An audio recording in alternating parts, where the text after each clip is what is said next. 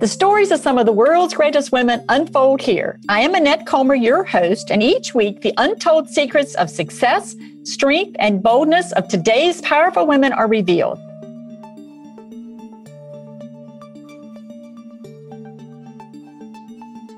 Today's woman was born to parents who came from Cuba. There was very little money, and she was taught to work hard and take care of her younger sister.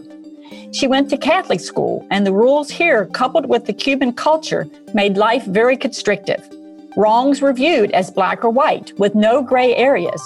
She was constantly supervised, yet her spirit was one of independence and a craving for freedom. At the age of 17, she married a man her parents didn't approve of, but it was her way out. However, he wasn't a kind man. He abused her and taught her that she always had to do the right thing, just like her parents. So she stayed with him and had children. Along the way, she earned degrees in psychology and marriage and family therapy. And she used this knowledge to keep her and her children safe, as well as others she counseled. Today, as a divorced woman, she continues to walk a path to greatness as she counsels and guides others through the challenges of life. It is my pleasure to introduce you to Aileen Castellano. Hi, Aileen. Thank you for joining me today. Well, Annette, what a wonderful introduction. Thank you. Thank you for having me on your show. Well, I'm so excited. We have so much to talk about. So let's get started. So, when you married at 17, you thought the man loved you, yet now you realize it was more about obsession and control. So, what do women need to look for to keep from getting sucked into harmful relationships? Well, that, that's a great question, Annette. So, something that was important or is important for me to teach women is to just to be around somebody that elevates them, builds them up, makes them better people. When you're with somebody that is criticizing or judging or telling you that you're not enough and they do that long enough you start to believe and to buy into that yourself. So when you're looking for love outside i love to teach women to remember to look for the love inside of themselves first. And that was a very hard lesson for me because my parents um, weren't very affectionate. So i didn't really have a good guide of what that would be and so when this person was so obsessed with me and wanting to control me. I thought that was love. And I know that for young girls, it becomes such a dangerous zone because they're looking for love so many times outside of them because they are coming from some level of dysfunction.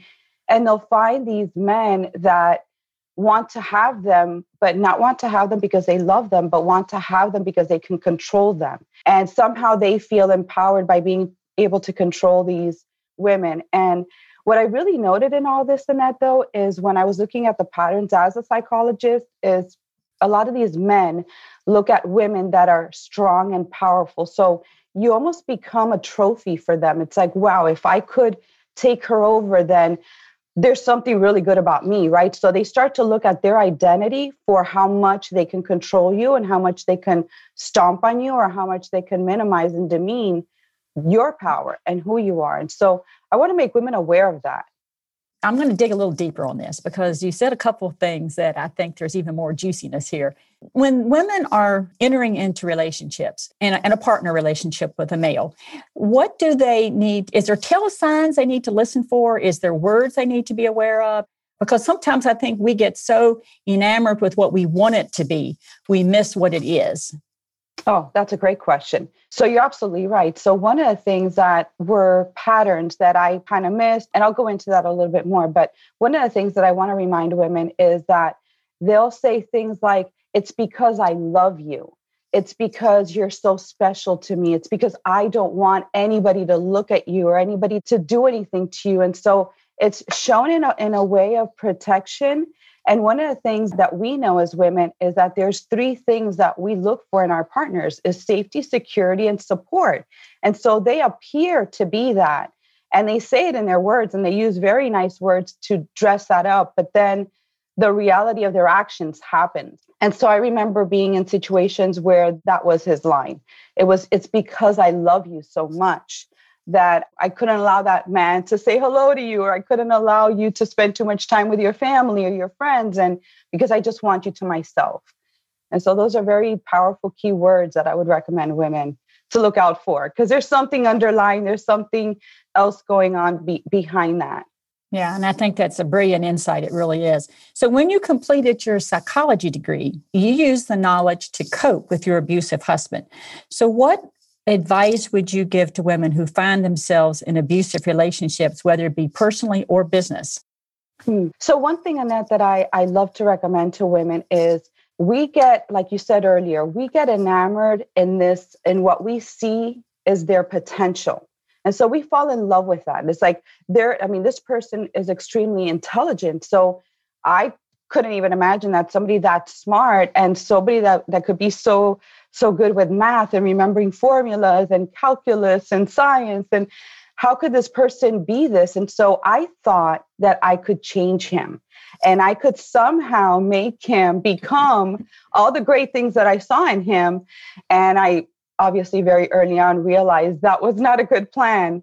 Yeah, but we see we want to see what we want to see and then we want to build them up to be that. But that's that's us falling in love with an illusion and living an illusion and living a lie. Because bottom line it's a lie.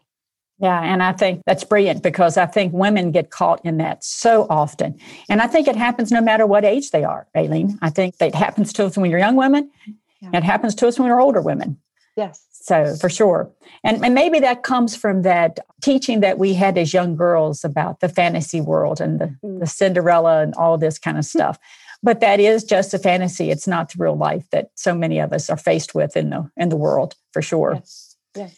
So during those tough years, you were an expert in family matters in the court system.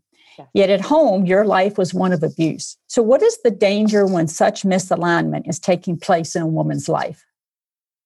That's a great question, Annette. Ah, so, that imposter syndrome that we talk about was consuming me. And one of the things that I know for women is that so often we get caught up in the more we want to help somebody going through things, the more it's because it's touching us, it's touching home. And so the more I thought, the more clients I saw and the more clients I could save from going and experiencing what I was going through. Somehow one day was just going to be better for me. Somehow he would wake up a different person or I'd have the courage to walk away, whatever that was. And so that was the story I was telling myself. But the imposter syndrome was making me sick. I was getting kidney stones. I was having thyroid conditions. My body was shutting down because I couldn't live with my truth, which was here I am giving this great advice to these men and women because it wasn't always just the women, it was the men too.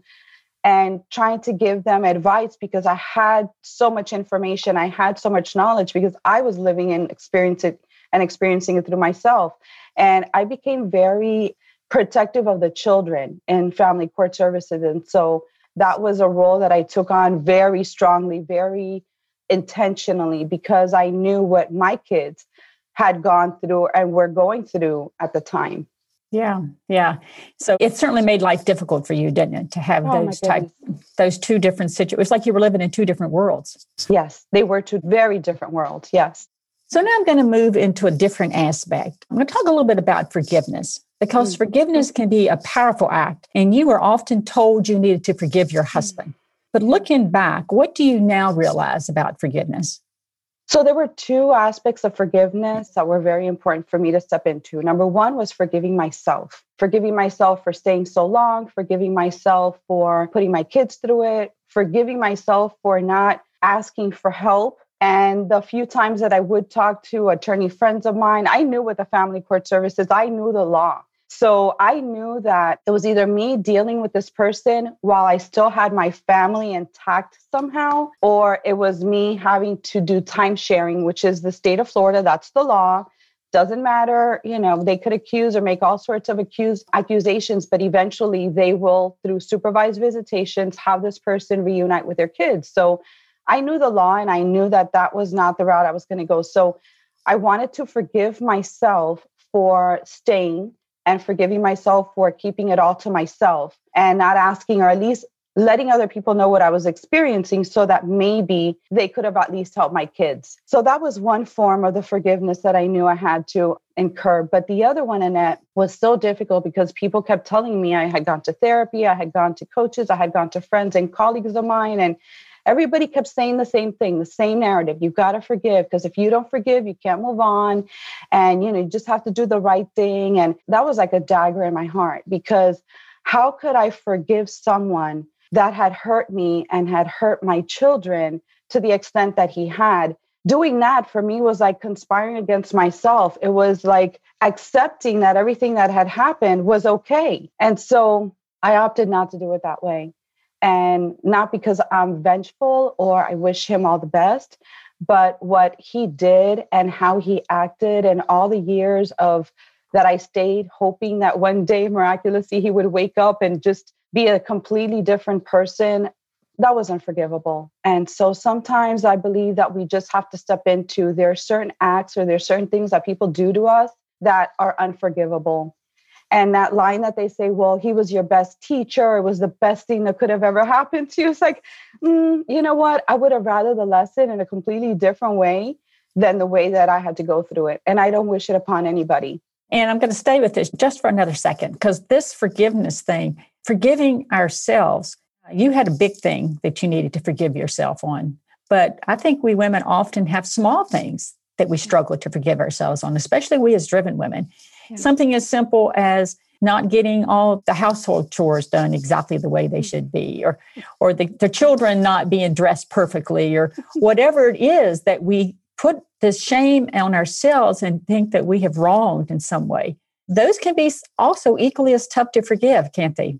Oh, of course. And women beat themselves up all the time about this. If they're not impeccable and perfect and again and it, something you said earlier was so powerful is that's the training that we have. That's the indoctrination is that we have to be perfect. And so we've got to be the super mom the super the super wife the super daughter. Like we've got to do everything to perfection. And if we don't then there's something wrong with us.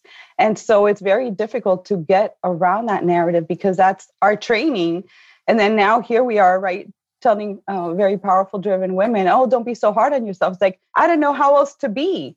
And so it's almost like a retraining that has to happen with these women and teach them that it's okay you know if the bed didn't get made that morning and it's not the end of the world and that they're still beautiful and perfect. But it, it takes a long time sometimes to get there yeah, and I think it's easy for us to slip back into that place even after we get there for sure. So, for years, you had a very busy private practice, which not only served hundreds of patients, but also was an escape for you from your toxic home environment. So, do you think others often use work as a way to avoid tough things? And how can they change this? Oh, absolutely. I think most people, if they're not happy at home, they're going to look for an escape, whether that is working extensive hours in the office or finding other things to occupy their time with. Perhaps they're working out every day or they're they're obsessive about reading books or going to the library, or it can be anything. We find escape routes when we're not happy and we're not feeling fulfilled in our home environment or whatever that environment is for us. So I always want to make women aware of where are you spending excess amount of time and if you stepped into a reflection or meditation, ask yourself why you're doing that. And for me, I was so grateful that I could actually serve people by the experiences and the work that I was doing. But you know, sometimes it could have been something toxic, right? It could have been something negative. And it really was something negative. It wasn't healthy. I was seeing 55 clients a week, then doing notes all Saturday, Sunday. I really, you know, again, self care wasn't a thing because my self care was seeing clients. But again, they were just sharing all of their tragedies and all the difficulties that they were going through. So I didn't really have a lot of time for peace or peaceful moments. So I started the practice of meditation. And that, that was my way of escaping is plug in those headsets and, and listen for 20 minutes to something that was going to continue to empower me to begin the next day all over again.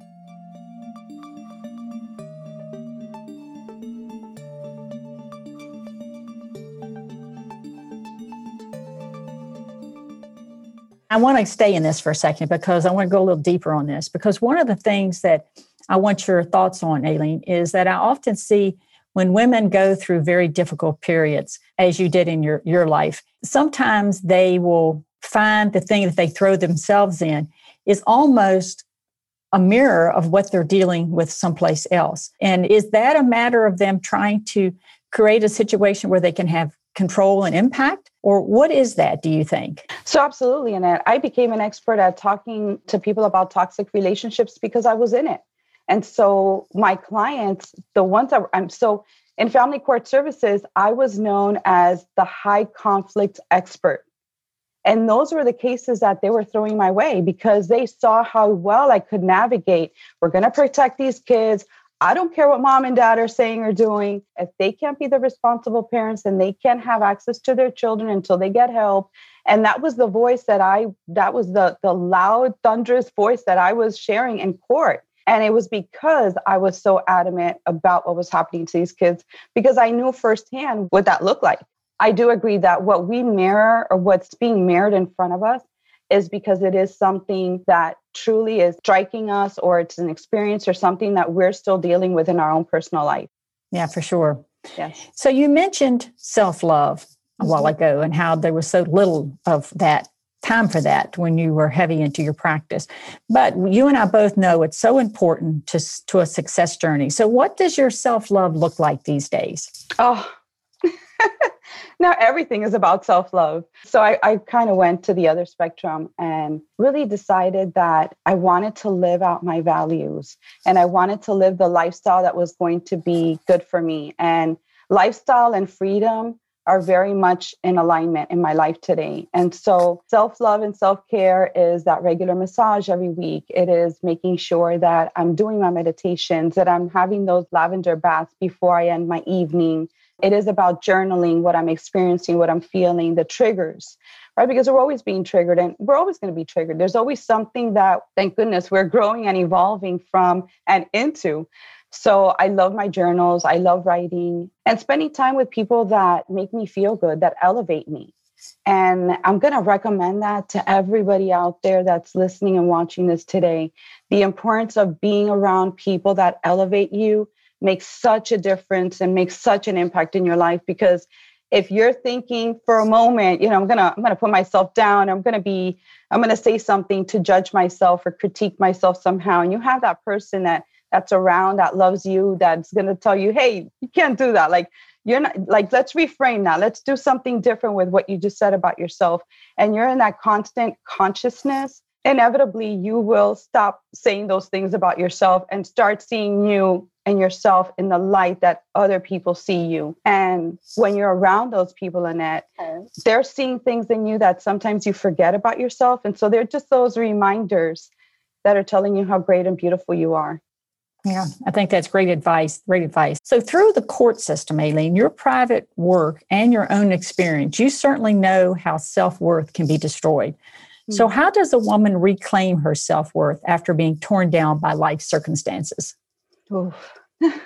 I know we could go for hours on this one for sure. yes. so it was interesting in that that I knew all along that I had lost myself and that I was not being kind to myself because I was hearing the words that I was saying to my clients. So it was like, okay, you're saying that and it sounds beautiful, but you're not addressing it and doing that and being that for yourself. And so the journey is difficult sometimes. It's a lonely place to be sometimes also. So I think accepting where you went, where you came from, what you experienced is going to be so important. So that aspect of accepting, okay, all right, here I am. Like this is what I did and this is where I'm at right now. What solution can I find to this?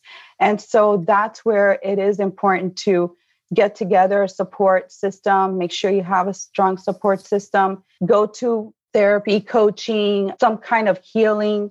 I used all of them because I needed it at so many different layers. And so you don't have to do the journey alone, which is the one thing that I um It's okay. It was that one aspect that I just I was so ashamed of what I was experiencing and what I had experienced. And it was the so when I come out of all this, my question was constantly beating myself up with how could you have stayed so long? How could you have done this to yourself? like you knew better, right? I'm strong. I'm an entrepreneur. I'm a family therapist. I'm a mom of four kids. Like, you know, I push through and everything that I do. And how could I have stayed so long? And so that was the recurring theme of the questions that I kept asking myself. So until I found beautiful people, healers, therapists that walked me through that journey. And then it's been three years. So, you know, it's been work. It's not something that happens overnight. And I, you know, don't want to give anybody the impression that that's what it is. But I couldn't couldn't have done it by myself. And I thought I could, right? Because as a driven woman, right? I'm super resilient. I could push through anything, but that was the one thing because my heart was involved. It was my heart my my emotions my feelings for this person my feelings for my children. How would i be seen in the world? How would i be seen by my family? So a lot of shame a lot of blame a lot of feeling lonely and how to get through. And so the sooner you get people involved and and you find help and you and it's not because you're not good enough and it's not because you are weak or it's because you are strong and that's what i recognize in it it was through my strength that I was ready to just say, you know what?